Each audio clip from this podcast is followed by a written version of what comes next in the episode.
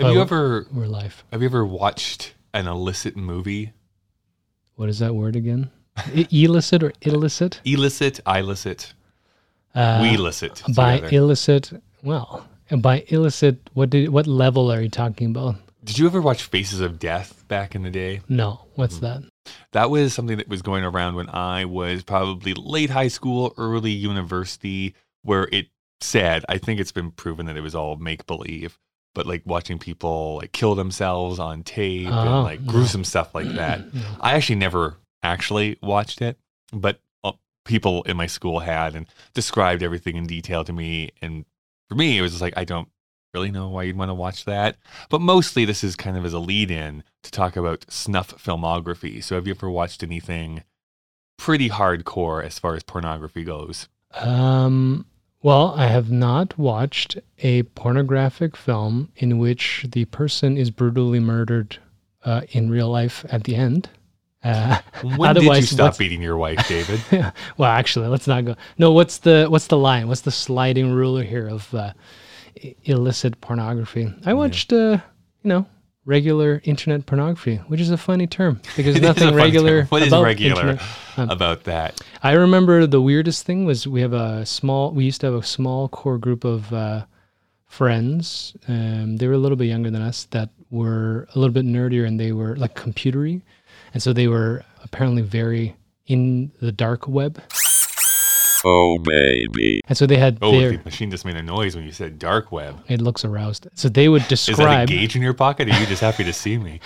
They they would describe things that they had watched, Mm-hmm. but never like they were not boasting about it. It came out because of the two girls one cup phase. Yeah. I accidentally, accidentally, I did see that for about five seconds. That's the thing. We I had been avoiding it. I thought it was ridiculous. And then we were at uh, a party at someone's house, and uh, someone whipped open a laptop as a drunken thing where there was like, "You got it," and I was like, "No, this." this. Um, and that's where that conversation came up. You know, we had heard the the headlines of you know being able to watch you know, murders and beheadings and all that kind of shit in, uh, on video, uh, but I have no interest in watching that for myself. I don't find it arousing. So I guess I should uh, take away this cup. In his own garage, Kyle has built a machine cobbled together with parts found in his friend's church basement and a dumpster behind the local Dairy Queen. This monstrosity is now alive and evil. Kyle has convinced his friend Dave to help stop the apocalypse by reviewing films the machine picks. The ultimate purpose is still unknown, and Kyle could have probably done this himself, but he's not being dragged to hell alone. This, is Kyle and Dave versus the machine.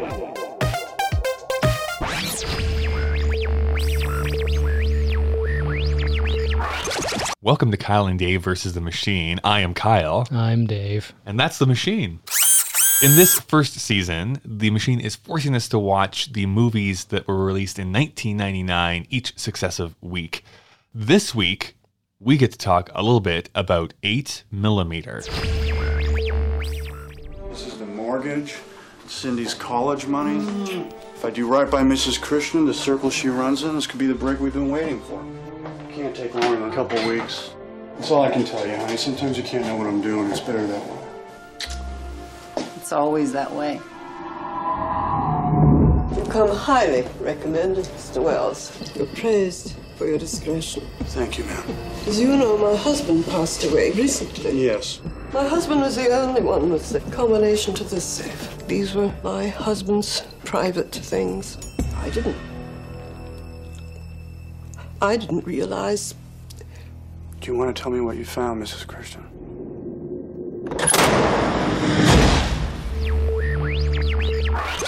So, Dave, what is your history with 8 millimeter? I have no uh, direct history with 8 millimeter, meaning I didn't watch it, had no desire to watch it. I remember uh, topically that there was quite a lot of controversy over the film at the time, but I didn't really follow it up too much. I think, I don't remember 99 if I'd already broken up with Nicolas Cage. When was Face Off? Not that I would know this yet, but there might be a Several time years before? future in the episode, sometime in the future of this episode, where we'll talk about Face Okay. Off. Uh, not, I don't think I was a.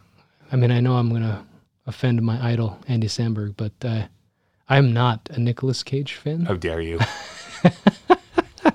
Uh, no, I stand by it. I have no, I have no remorse. And so, that movie came, and I think at the time I was still uh, huge fanboying River, and so the idea Mm. River that Phoenix, uh, yeah. Joaquin was kind of making a move as the weird eccentric. Uh, did the machine fart?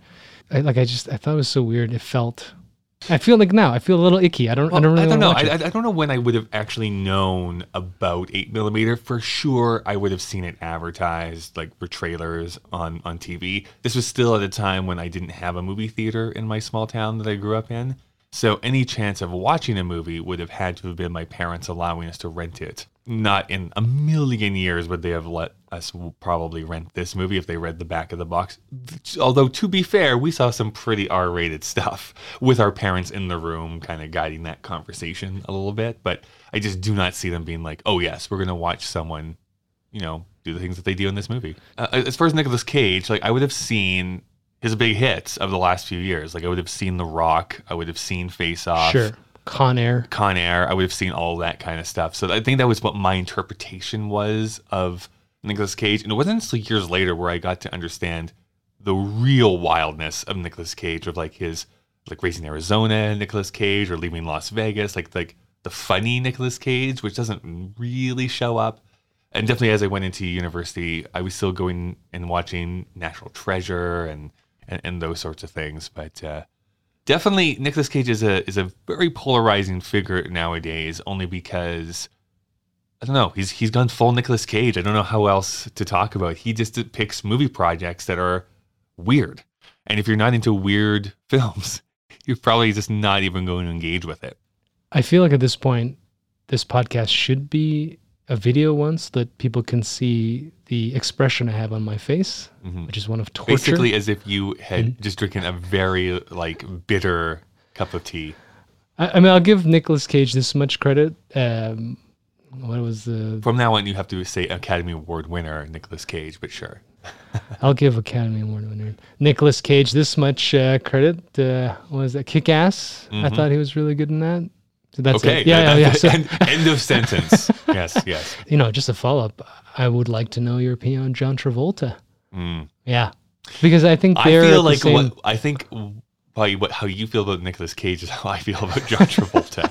I feel like they're the same. there is three good films John Travolta has ever made. I, I wouldn't even include like Staying Alive and stuff in there, but like, yeah, we'll move on from that Yeah, yeah, yeah. before I really incriminate myself. Okay. Well, I mean, I guess we should probably go and talk about more about the movie.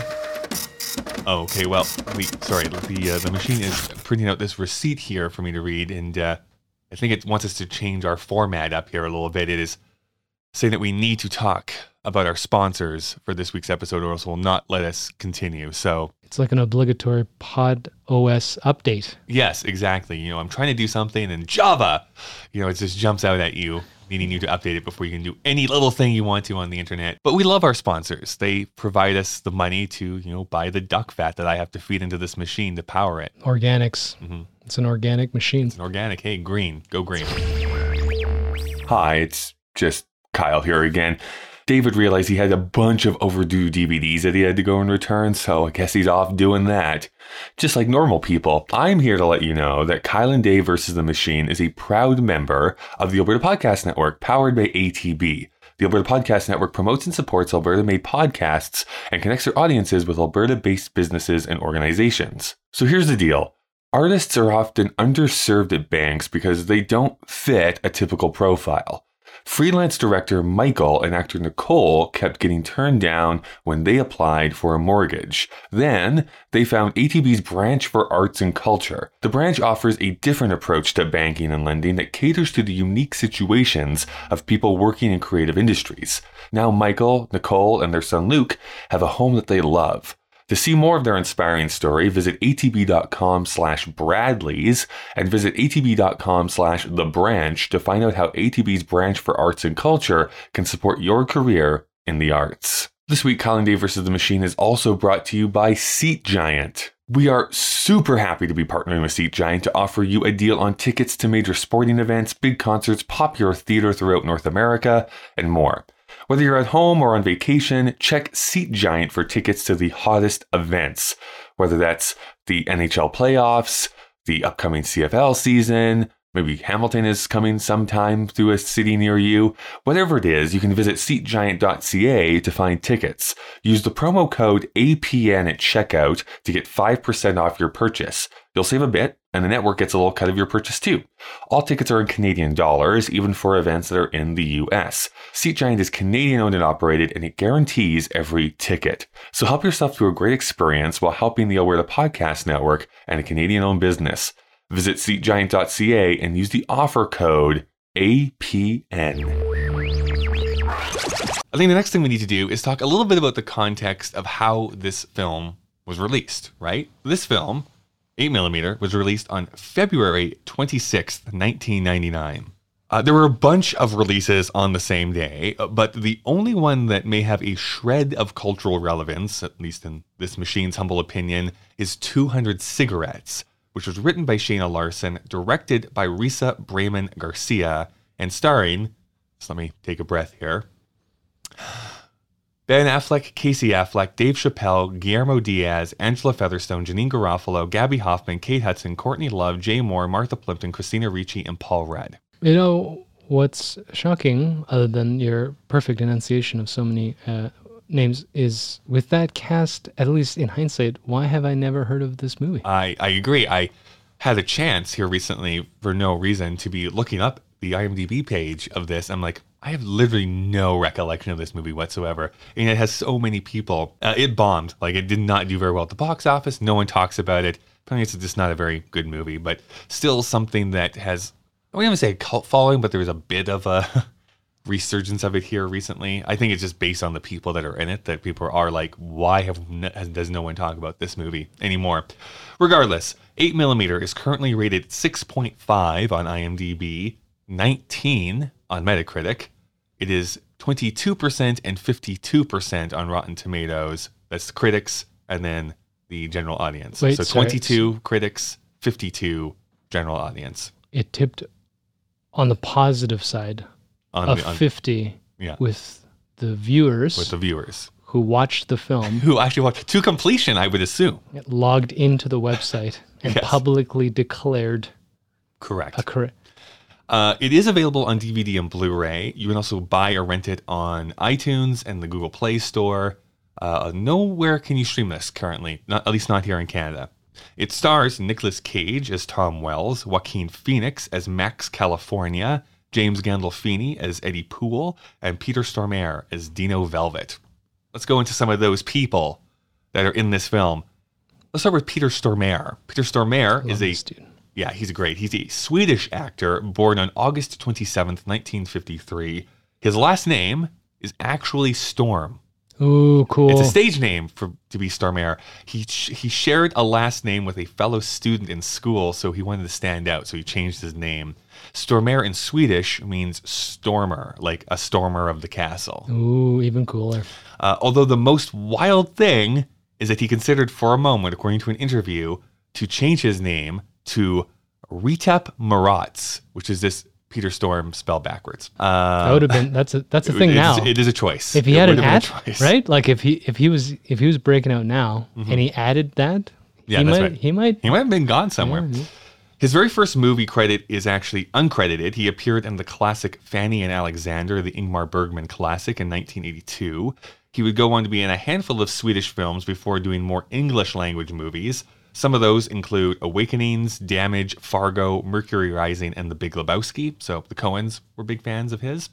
The year before 8mm was released, audiences would probably have recognized him for being in the Frogger episode of Seinfeld, as well as in the huge hit Armageddon. Since 8mm, Stormare has gone on to be a fairly prolific character actor. His highlights include Dancer in the Dark, Chocolat, Minority Report, Bad Boys 2, Nacho Libre, 22 episodes of the TV series Prison Break, a bunch of other TV drama guest spots, 22 Jump Street, and John Wick Chapter 2.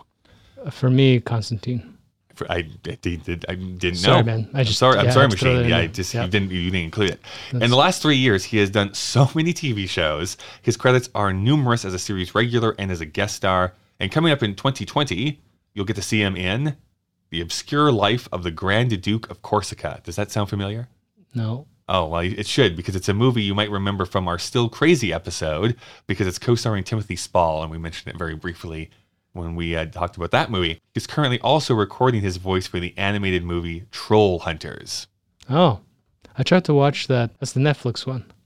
Before that, No idea. I, apparently, it's a part of a big series. Yeah, that's what I think that, created uh, in Sweden and then made into Oh. English language and stuff as well. That's the one where um, what's that kid that was in the Star Trek movie died by running himself over with a car. Oh, Anton Yelchin. He was the voice. Really? First Okay. season of the main character, Interesting. uh, and then he wasn't. James Gandolfini. James Gandolfini was born on September 16th, 1961. He's actually a junior. His dad has the exact same name as he does. Uh, he did not pursue acting until his friend, Roger Bart. Do you know who Roger Bart is? No blank. Roger Bart is the voice of Hercules in the Disney film. Also, the singing voice for Hercules in, in the animated film. I don't- Anyways, I don't, know why I didn't uh, put those things Come together. on. it was a you good movie. Deep into Disney lore, like this idiot over here. So Roger Bart asked him to come to an audition just for as a friend to come with him as he goes to audition. And Gandolfini kind of fell into this acting class because of it and then began a career on Broadway for a few years. So thank you, Roger Bart. His first movie role was in the 1987 film Shock, Shock, Shock, a horror film about a lunatic who escapes an asylum. Uh, he would have supporting or bit parts in The Last Boy Scout, True Romance, Terminal Velocity, Crimson Tide, and Get Shorty. But certainly, I think he's probably most remembered for the role of Tony Soprano in The Sopranos, which would premiere in the same year that this movie came out, just about seven months later. So 1999 was maybe a good year for James Gandolfini. Uh, that role of Tony Soprano would enter the public zeitgeist, and it would also net him three Emmy Awards, a Golden Globe, and five Screen Actor Guild Awards, with numerous other nominations in other branches. Uh, this is Kyle speaking, by the way. I'm not sure he was ever able to translate that into a film career, but he would work consistently. Anyways, uh, the roles after 8mm would include In the Loop, The Mexican, Killing Them Softly, Zero Dark 30, and Enough Said. Tragically, he would pass away of a heart attack while with his family in Italy after sightseeing in very hot weather. He was cremated, with his ashes being given to his family. Joaquin Phoenix. Joaquin Phoenix was born on October 28, 1974. He is the middle of five children, all of whom were actors at some point. His family struggled for a while, and so his parents and all the children entered talent competitions in order to help pay the bills. Eventually, a very well known talent agent named Iris Burton discovered the family and helped them start their careers. Now, his brother River had like catapulted to success, uh, especially if you're someone that remembers movies in the 80s and early 90s. Like River Phoenix was a big deal. Many people looked at him as like the second coming of James Dean, and unfortunately, River succumbed to the same fate by dying very young. On October 31st, 1993, River overdosed at a club, and it was Joaquin who phoned the police to come and get help. Uh, that recording was played over and over again in the news, and as such, the entire family just retreated from the public eye, and Joaquin actually stopped acting entirely for a few years. The first film he was in after he came back was called To Die For, a film by Gus Van Sant and starring Nicole Kidman. But it was after 8mm that Phoenix's career kind of really took off the way that we know it today. He'd be in Gladiator, Signs, The Village, Walk the Line, The Master, Her, and Inherent Vice. He continually had rave reviews for his talent, and that came to a head with his portrayal of the Joker in the film Joker. At this year's Academy Awards, that film had the most nominations, and he won Best Actor, which I think he should have won for The Master, but that's just me. His next film is set to release later this year. It's called Come On, Come On, directed by Mike Mills. The plot is unknown as of right now. Should we not bring up the fact that his roles are of an unhinged human, Mm. and then he went unhinged, at least in the public eye, Yeah. and then he's coming back to reclaim his unhingedness and throw it in your face and tell you that he was hinged the whole time. The, the, thing about Joaquin Phoenix is that, and I don't know if you're going to take this as a compliment or not, uh, he reminds me a lot of you, which is that you're. This sounds super mean, but if you ever, if you saw his Golden Globes acceptance speech, for instance, it was like, "Why did you all come here on private jets? You're all fools. You're all hypocrites. Thank you for this award."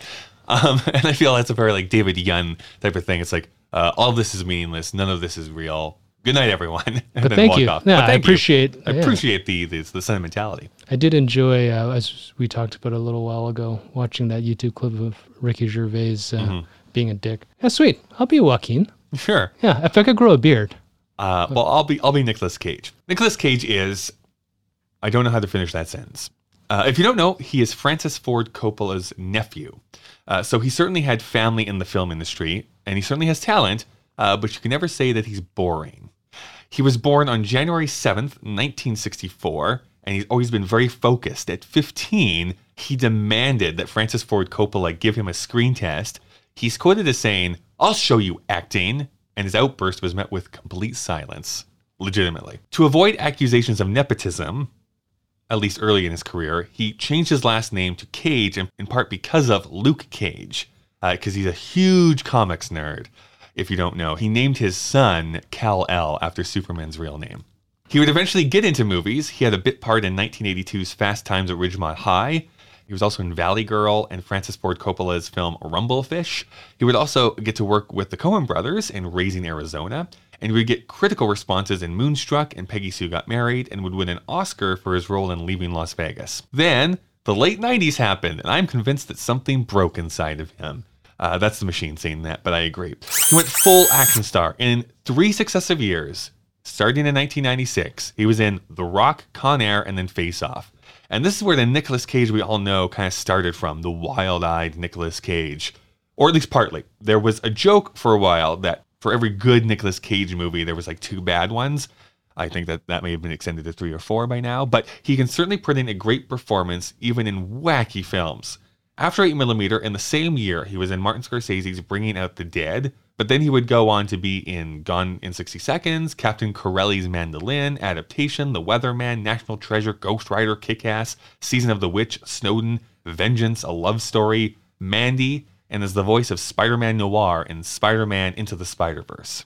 Great movie. It's a phenomenal movie. Just wildly different genres and qualities that you see there. The next film, according to IMDb, is Jujitsu, with the only description being a new sci-fi martial arts franchise from Dimitri Logo Logetet no Logo Logothesis Logothetis from Dimitri Logothetis, director producer of Kickboxer Retaliation. Uh, but the one that Kyle is most looking forward to is The Unbearable Weight of Massive Talent. This was reported back in November, so who knows if it's ever going to happen, but I hope it does. In the movie, Cage will play a fictionalized version of himself in what is described as a meta story, in which he is paid $1 million to attend a wealthy superfan's birthday party. He then has to become a version of some of his most iconic and beloved characters in order to extricate himself from an increasingly dangerous situation. Uh, yes, please. Uh, pass. However, I'll give it this much uh, leeway.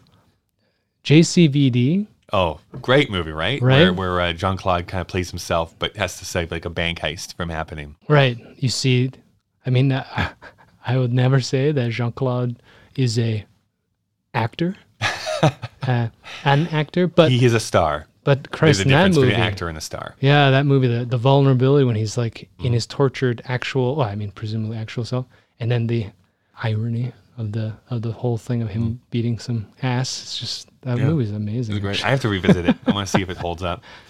This movie was written by Andrew Kevin Walker. He was born on August 14th, 1964. His credits are not that extensive.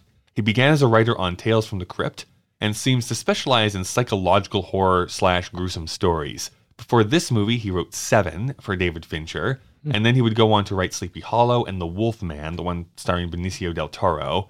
However, his last credit is for the animated film Nerdland, which came out in 2016. Never heard of it. Don't know what it is. Those are those are good. Uh, that's actually a pretty good list of uh, Pretty good list. Yeah. Uh, and apparently, this is according to IMDb, this receipt says in front of me, he helped David Fincher do some uncredited rewrites for some of his films, like The Game and Fight Club.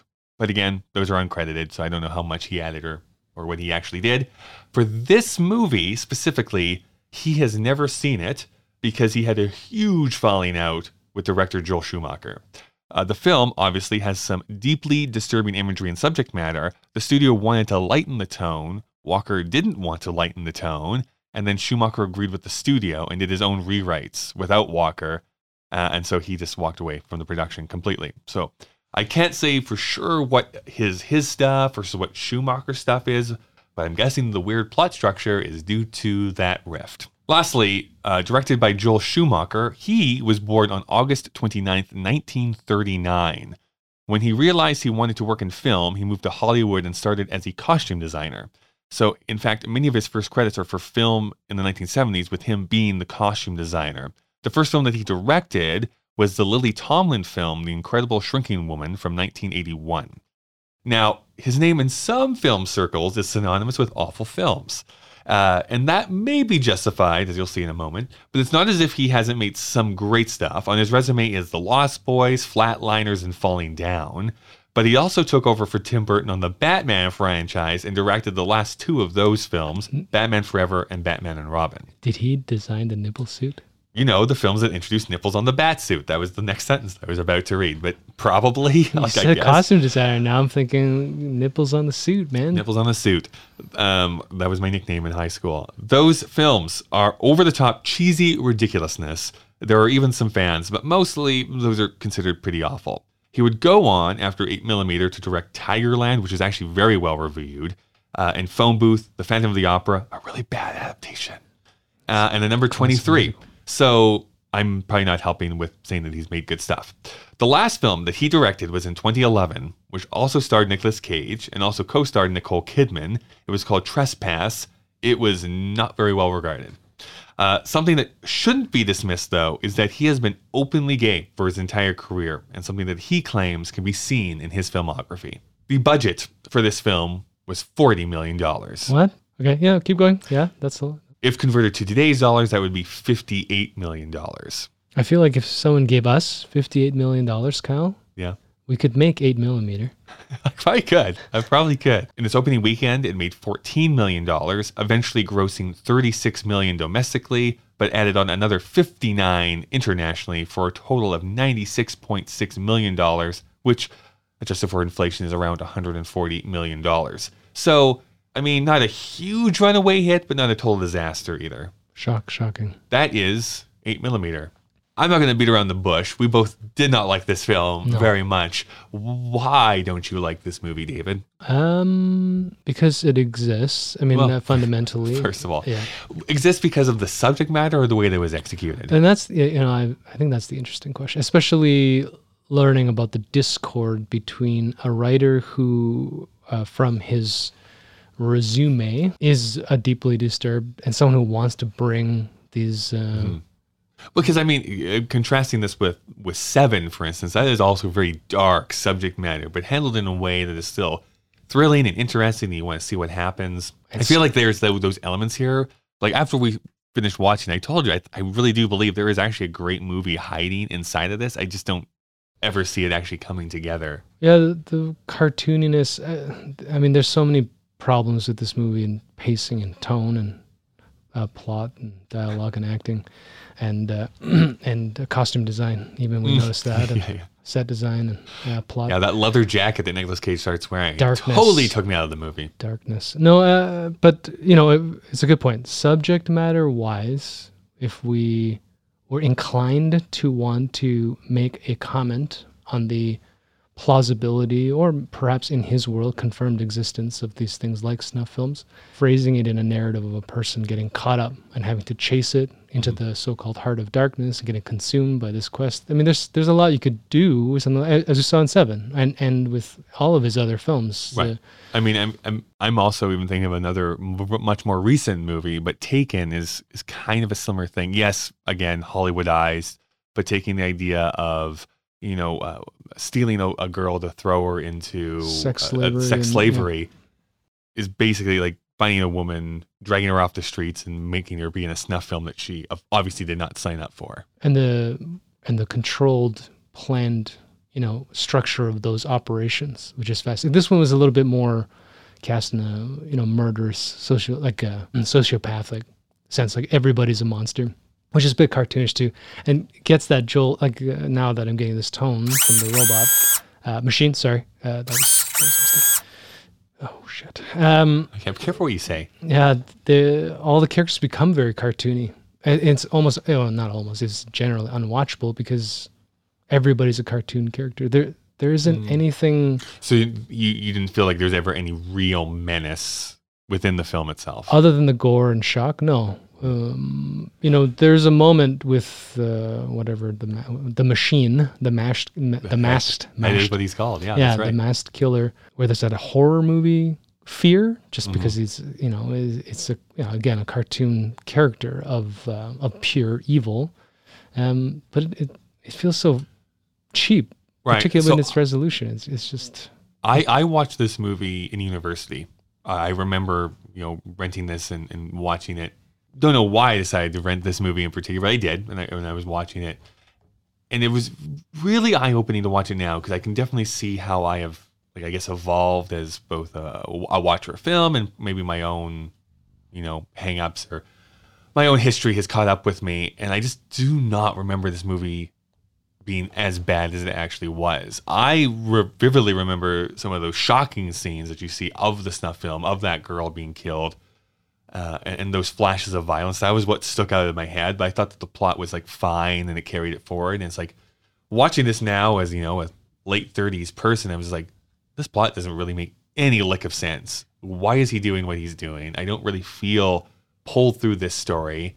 And I think that there is some really obvious ways to somewhat criticize the movie that wasn't made versus the movie that was made. But I feel that there was some very obvious ways that you could really kind of fix those things, which is I feel what we're supposed to be feeling is our Nicolas Cage character, you know, trying to get by, trying to support his family, and then gets kind of sucked into this like awful thing that he's happening. He gets consumed by his work. We've seen that kind of story multiple different times in a, in a lot of different films.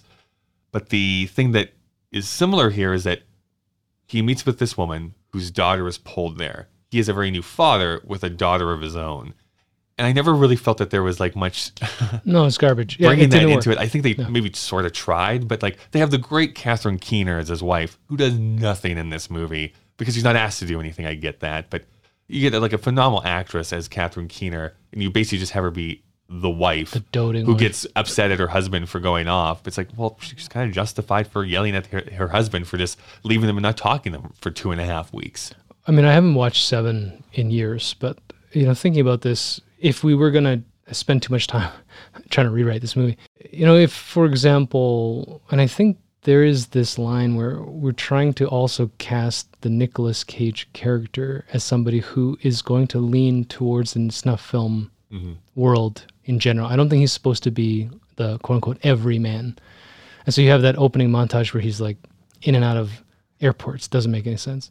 And then like the lying about smoking, except he's smoking in front of her, which doesn't make any sense.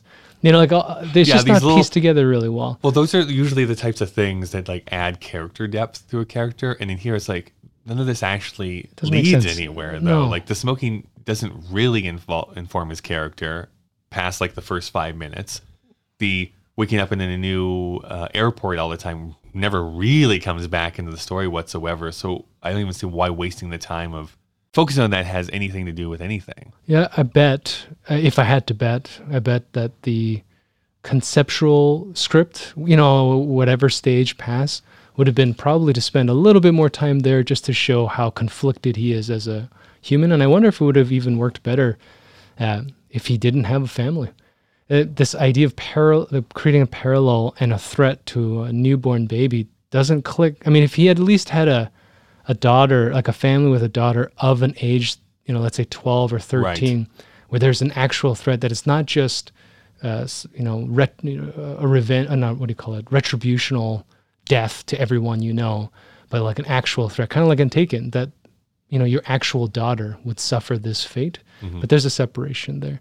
And then the other thing too that's mars the whole thing is this weird um, depiction of uh, class. You know, the whole uh, impetus of the of the film is that this super rich guy can do whatever he wants, gets so bored with his money and luxury, decides he he he needs to go to the extreme. Let's pay somebody to to murder a girl Yeah. in a sexual way too, which is you know depravity. But they don't explain the family either. We don't get any backstory why this guy's such a fucking weird thing.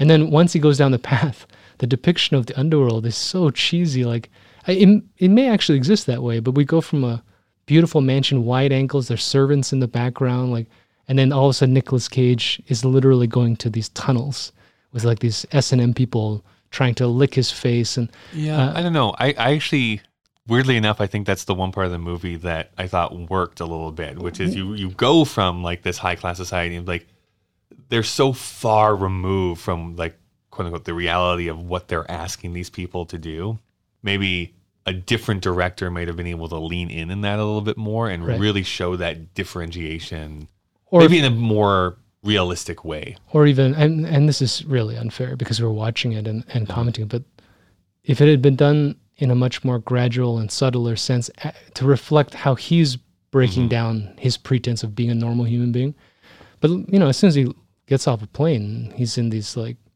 broke when he visits finds the cracks the case with the mom uh, and we'll Oh, we'll also well. get into the How, how awful of an investigator he is. I know he's not actually a cop, but I don't.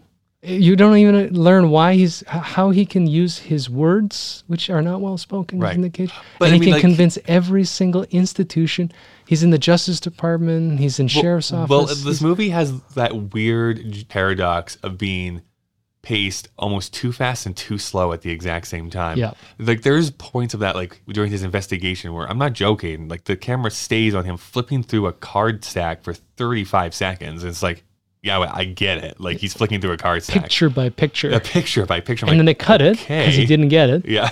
and then it goes back he then he watches the film again in Yeah. this time in a sleeveless Right. in his It's white like, like, the how many times do we actually have to see this guy watching this film? Like, I get that he's watching and investigating, trying to figure it out, but we don't need to see him like in real time watching this film almost. or if you're going to do that like make that part of the narrative and Mm. show that he's getting obsessed with the wrong parts of the film or something but they, they don't even do that it's just But then when he does meet like the the the, the girl's mother, it's like I'm gonna randomly go over here. I'm gonna go into the bathroom for no reason. I'm gonna lift up the toilet lid. Oh, there's the piece of evidence I absolutely like needed. savant, this I'm Sherlock like, Holmes wait a savant. second, like a wait, you need to let me in on a little bit of how he is figuring all this stuff out. And then he just like straight up jacks a picture, steals a picture from gets this so mother. creepy and the, the shoulder It's like touch. you already have two dozen photos of this girl. Like, what do you need another one for? I don't get it. It's But- so weird. but that's the other thing, like from the class depiction. I mean, she's you know, albeit the the the broken, uh, grieving mom that's got the cashier job. But then you go to the house, and the house is you know, like sevenish. It's where the sin was. It's this. It's not a house. But then when she, when he revisits her and she wants to seduce him, she's dressed up like a normal. Like there's so many weird, incongruent moments. Well, I, I'm going to say this as a bisexual man here for a second, and I'm going to call out Joel Schumacher here for a second. Proudly out and gay man, cool. I'm all, I'm all for that. But maybe there's something to that about why I find all the romantic relationships in this movie so freaking weird. Because the way that he interacts with his wife, the way that he tries to console this mother, it's like, no, there is no, no person So would try and do it that way. And it's like maybe it's just because you don't have that romantic feeling towards women. It's like him weirdly placing a hand and not moving it on someone's shoulder is like so bizarre. It's like that would make me feel more creeped out if, if you were trying to do that to me. So I wrote some notes down here on my phone, so I just wanted to bring them up here. Uh, at the beginning, they talk about him being in school and like Oh, figuring yeah. out if he want what what career path that he wants to do. And his exact quote is that he chose surveillance because I thought it was the future. I don't even know what that means.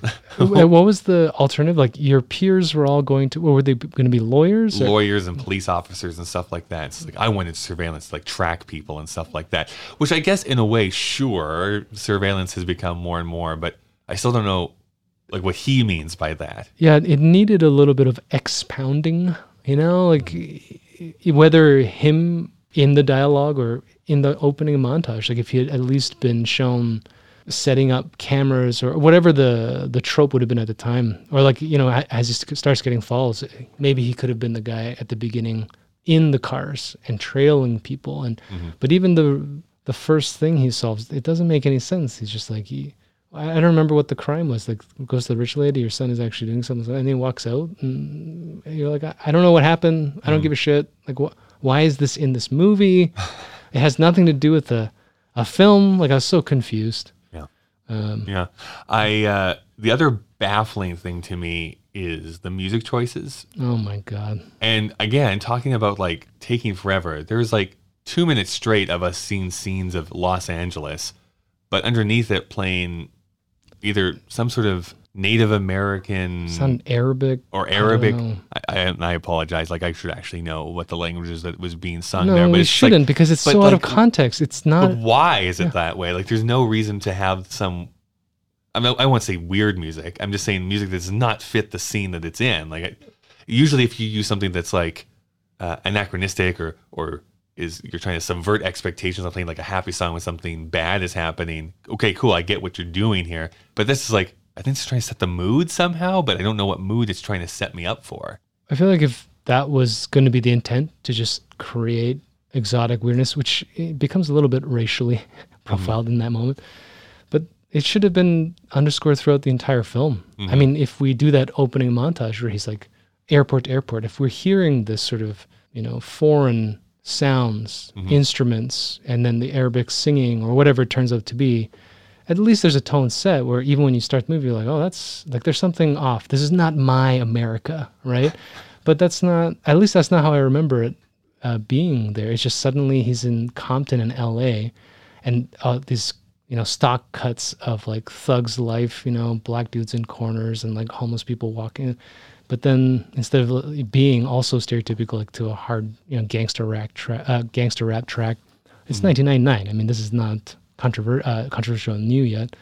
You get this weird, you know, Um, when he first meets Joaquin Phoenix, he buys seventy four dollars and fifty eight cents in porn, which is just like that's over a hundred bucks of I was going to say, yeah, we should do the conversion. It's like that is a of lot of money you're spending on on Yeah. magazines here, buddy. And that was the first level of porn. So that's the normal Mm-hmm. retail level stuff. And he didn't buy the vibrating vagina. Right. So I mean, what is that? What yeah, did he get? why even why even bother then at that point? I feel like the, what this movie was going for, trying to be, was like that like updated film noir type of thing where you meet all these like interesting characters and he's Right. trying to slowly figure out the the answer to it. It's not really shot in that way at all. There's like the mood's not actually being set up in in that way at all. Another positive that I'll throw at this movie here though is that it shows penis, which is very rare in American film, and I think especially in 1999. Even nowadays, like very rarely do you see male nudity shown on screen. It's always female nudity if, if it is actually shown. I heard a quote that uh, I think the rule now in Hollywood, or maybe it's always been, is uh, as long as it's flaccid, Yes, you're okay. that is And true. Once it's erect, it's pornography. It's. X. Yeah, you have to rate it X at that point um, because it's all about the male focus, David. well, obviously. Mm-hmm. Um, what the other thing about it, and again, this is totally my own thing. This is my own hangups.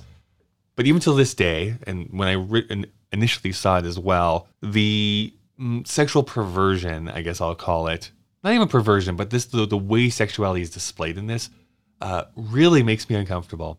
And I don't know if it's because it's so violent. violent against women that I'm seeing in it. Not to be like some white knight riding in and trying to save the day. It just makes me uncomfortable. Um, I'm not here to kink shame. I'm not here to say like you you're into it and you have like a partner that wants to go into that with you. Cool, do whatever you want. Doesn't affect me in the slightest. But watching that kind of stuff, even simulated uh, in a, in a Hollywood film, it just like totally freaks me out a little bit. And maybe that's just me being a prude. I don't know. No, uh, the only thing that jumps out at me is the one scene where he's in one of the dungeons. The film being depicted is actually dominatrix. Like, are we allowed to be this Yeah, specific? yeah. But anally raping a, a dude. Um, Which, according apparently, is an actual film that they sourced and put into the movie. So, and again, yeah, like you said, not to kink shame. If people are out there doing what they're doing, I mean, that's a slippery slope. So it's not worth me That's what the movie's on. called, actually. Maybe it should have been because Mm-hmm. as uh, we should talk about uh, why is it called eight millimeter? I, I it is a good question. I guess it's just talking about the film itself, like the, the film he's trying he finds, but I don't even know if that is shot in eight millimeter. I don't know if they even say that. it's it's 99 so it's not like 8 millimeters uh, an assumed format anymore that format had pretty much died out Right. like generations ago so Maybe that's why it was so hard to source and find the original print and um, et yeah cetera, et maybe cetera. that's the implication And- and then the average person's not going to know that Yeah, only only nerds who like movies are going to know what 8 millimeter So I think what's interesting is we're going through 1999 here is to look at this in that context. So first of all, there's another film that we've already watched, uh, Payback, which is a- a similar-ish film in that guy going out for revenge, kind of a film noir, extremely violent, that sort of thing. So why does this film fail while that film we felt didn't? Well, the first one is a quote unquote action film. I think it's built around staging visual stunts and there's a little bit of comedy and uh, And most of the tension doesn't come from you having to think too much of the subject matter. Yeah. In fact, uh, if you think too much, it's one of those movies. If you think too much of it, the whole thing is not supposed to make sense. So it's it's actually fun, the dime store novel type of thing. I, I started reading the Jack Reacher novels when I used to um, have flights for my last uh, career line. I started after watching, uh, I think the first Jack Reacher. I started buying all those books, right?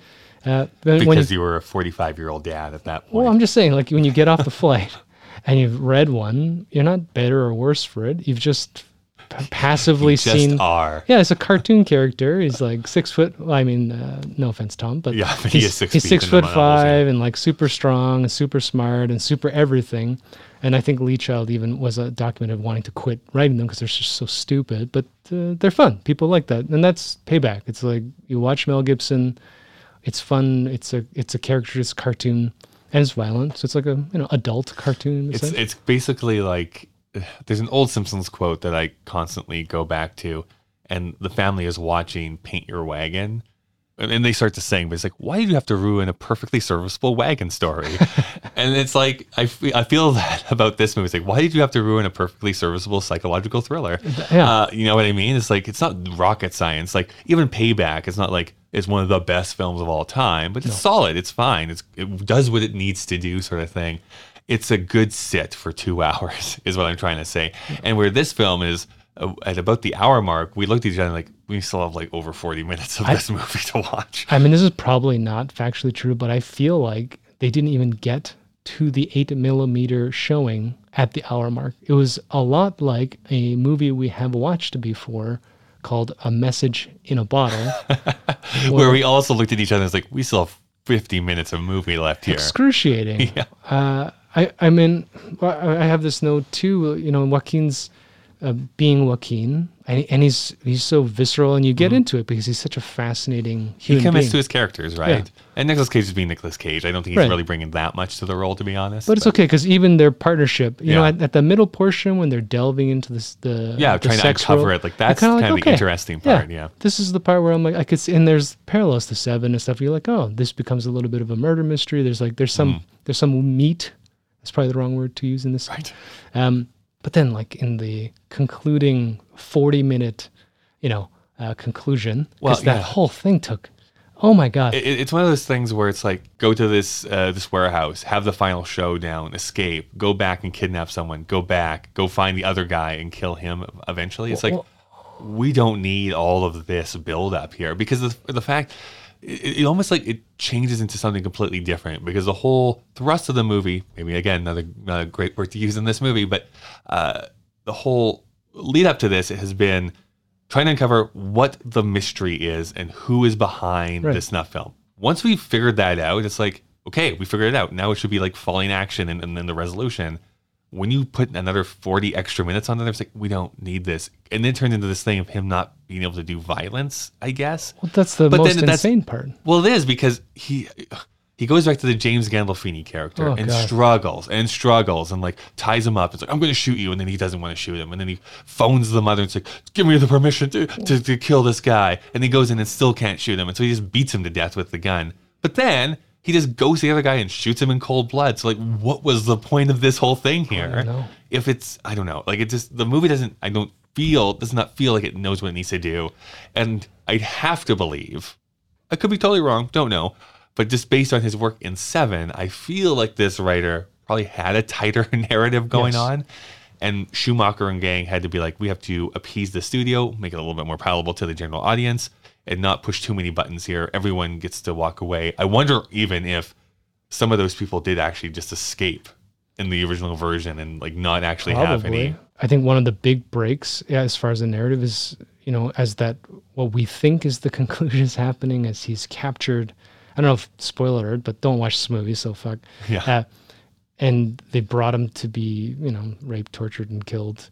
And then all of a sudden, Joaquin shows up, and they just execute him. And I think at that point, it was so weird. I forgot that he was in the movie. I couldn't even remember Right, at that right. point what got us here. And then that fight doesn't make sense. The long walk with the accountant lawyer doesn't make any sense. And It's then just all like wasting time to get to the to the point where we need to get to. and even that walk, how many cuts? Like the walk into the into the warehouse. Holy shit! There, you see him like getting out of the car, and then it cuts around a corner, and then there's a top down, and then another, and they're all like different. T- like why? Like, he, he's just going. We don't need. It's this. like it's like what they actually talk a lot in film school. It's like you don't need to see someone arriving at the house, walking up to the house, opening the door of the house. Right. All you need to pull up in the house. Like we get it. We know he walked up and went to the house, and now he's inside of it. actually maybe this is the problem with VR. It's like right. It's like the point of watching movies. We want a narrative that can conclude in preferably an hour and a half. Mm-hmm. Yeah. Unless it's worth the epic, I think. Uh, so I don't want to step every step this idiot is taking. Uh, the James Gandolfini uh, murder scene just.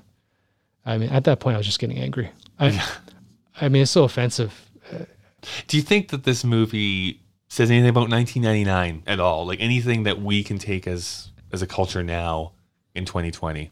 Well, I mean, hearing too what, what this writer's been writing and the movies we've been watching, I mean, there's there's a growing cynicism, Yeah. right? Uh, and this expose culture is starting to emerge where, um, maybe starting to see that like seedy underbelly of the real world. I think it, it certainly didn't start in 1999, but I feel like the 90s and early 2000s we were starting to peel away and being like, movies are not just escapism anymore. Like we need to start to confront like real world stuff here, um, and not something historical, not something like way back when or in a fairy tale land or Back to the Future. You know that kind of stuff. It's like no, we are dealing with stuff that is happening in the now, and we want to talk about that.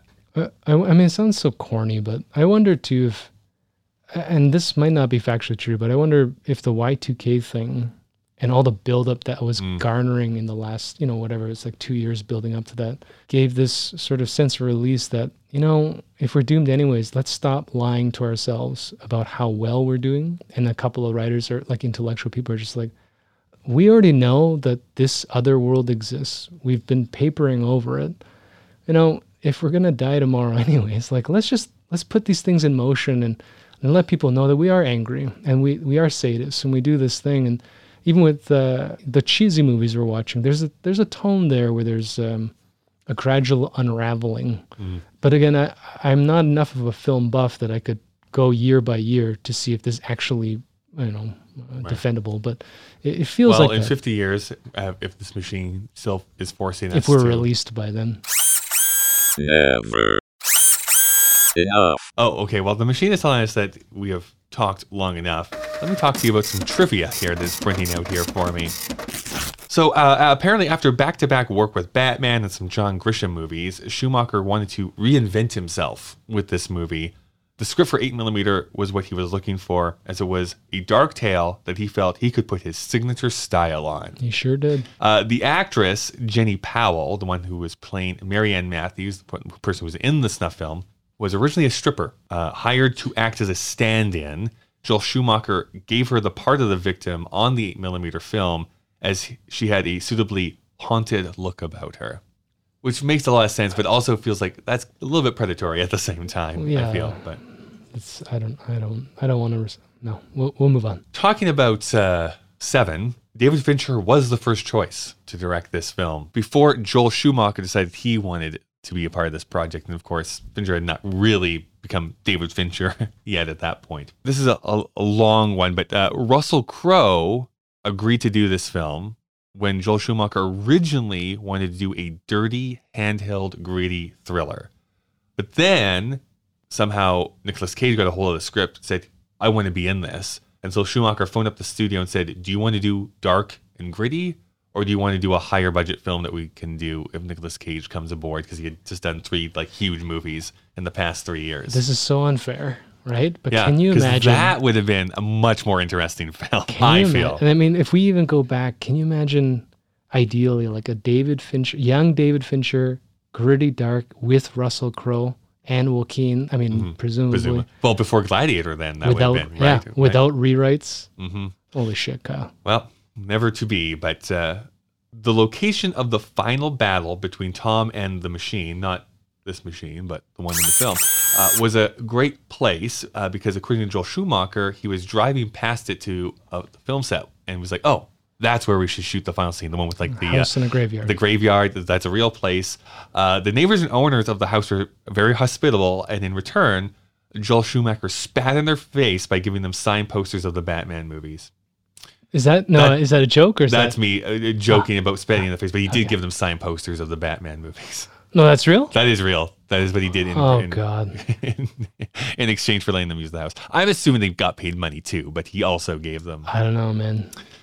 I don't know. The original cut of this movie was rated NC-17 by the MPAA, uh, and it took five edits to finally get it down to something that could, they could release as an R-rated film. Apparently, this is where Joel Schumacher learned, according to the MPAA, you cannot have four consecutive scenes of simulated or graphic images in a movie, or else you will get an automatic NC-17.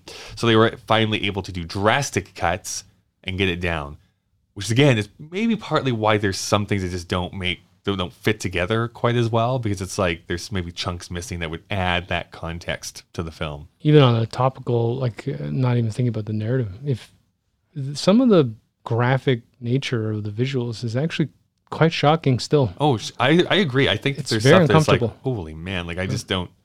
It it certainly is there to shock you, and it's I think it's still shocking to Oh. this day. I want to throw the Nick Cage uh, meme now. It's like, why? why? right. Bees. I, I'm also curious that like it were made today, I wonder if it would bring in the angle of like the damaging effects of pornography as a whole, or if it wouldn't even be worried about that. I mean, I don't think this movie is worried about that at all. It's much more like the depravity of these people, but I definitely think that's an interesting take that you could go with this film as well. You couldn't make this movie today because the idea of him Wow. tracking that stuff in porn shops. the idea of having a 40 million budgeted movie that's marketed towards adults is like a far off fantasy in our filmscape as of right now. Or Netflix would make it and you would forget about it in two days. That's me being cynical. I'm not supposed to be the cynical one on this show. Well, I don't. I, we've spending a lot of time chained to a desk here, Kyle. That is true. Well, let's get to our ratings here. You can uh, see our whole list of films that we've been talking about if you go to our Letterboxd. Uh, you can see a link to that in the show notes, but it's Letterboxd slash KDVSTM. That's Kyle David versus the machine. David, what out of five would you rate this film? I'm wavering between uh, a zero and a one. I, I, I don't want to be too vindictive, but uh, it was a thoroughly such a waste of time. The only reason I would even consider a one is because there is that middle portion where it's slightly watchable. Um, There's that middle portion that does kind of work. Actually, looking back the whole time, it's probably not in the middle. It's probably in the, the first first, 20 third. minutes, yeah. Um, but just for the sake of you know Joaquin and uh, Nick Cage's uh, you know twenty or thirty minutes of actual investigatory uh, journalism, uh, I'd probably give it a one star. Mm. Well, I'm literally right there with you. I'm also giving this a one star, which means when we average those two scores together, let me just check my math here. Yep, that Uh, averages one. Oh, I had I had zero. Sorry. Yeah, go ahead. That is actually going to. That's actually going to make it the second worst film that we've watched. It is right above Message in a Bottle currently in our ratings, but definitely on the lower end. One of these days, we really have to hope that the machine gives us a movie that we are going to be very diametrically opposed about. Like you love it and I hate it, or vice versa. Because currently we've been about like half a percentage point off with each of these. And this is the problem with the machine is that uh, 99's. I There's mean, some I- great films coming up. Yeah, I'm I- we'll see. I know one. Well, we'll see. I think what we'll need to do, Kyle, is uh, see if we can. This is the wrong. This is the wrong podcast to say something like this, but see if we can entrap another member of the public and chain them to this desk and subject them through the cruelty uh, of watching one of these films. Well, when we're us. taken to court, that will be entered into evidence. What you uh, just said. So good, good, good on you. Well, let's find out what we're going to be reviewing next week. Um, waiting for this receipt, and we are watching. Oh, some Guy Ritchie action. We're going to be seeing Lock, Stock, and Two Smoking Barrels. Sweet. I probably have not seen this in probably 20 years, to be honest. Yeah, you know, it's like Michael Bay. I have an aversion now to just giving Guy Ritchie my money because he essentially makes the same movie over and over again. But going back to year one, is gonna be fun because uh, Lock, Stock's, in my mind, uh, uh, amazing. I remember it being good. I also remember loving Snatch, but again, I don't. I don't know. Maybe they simply just don't hold up upon scrutiny. Yeah, I haven't watched Snatch since uh, I mean, we used to own the DVD uh, for the children out there. That was a uh, digital video disc. It's a very versatile disc. Um, We're going to be reviewing that next week. So, in the meantime, you can keep in contact with us in a couple of different ways. We do have a Twitter and an Instagram that uh, is updated ever every so often. That is the same thing that our letterbox is. That's KDVSTM on both of those channels. Again, links to those are in the show notes below. Uh, in the meantime, I guess we'll just sit here and I'll film you trying to escape. on eight millimeter stock. That's right. We didn't We even get get, to find out what here. type of film. And uh, yeah, I hope you can find the soundbite of him continually screaming, "Why?" Can, can you look more haunted? I don't know if I want that part in the film.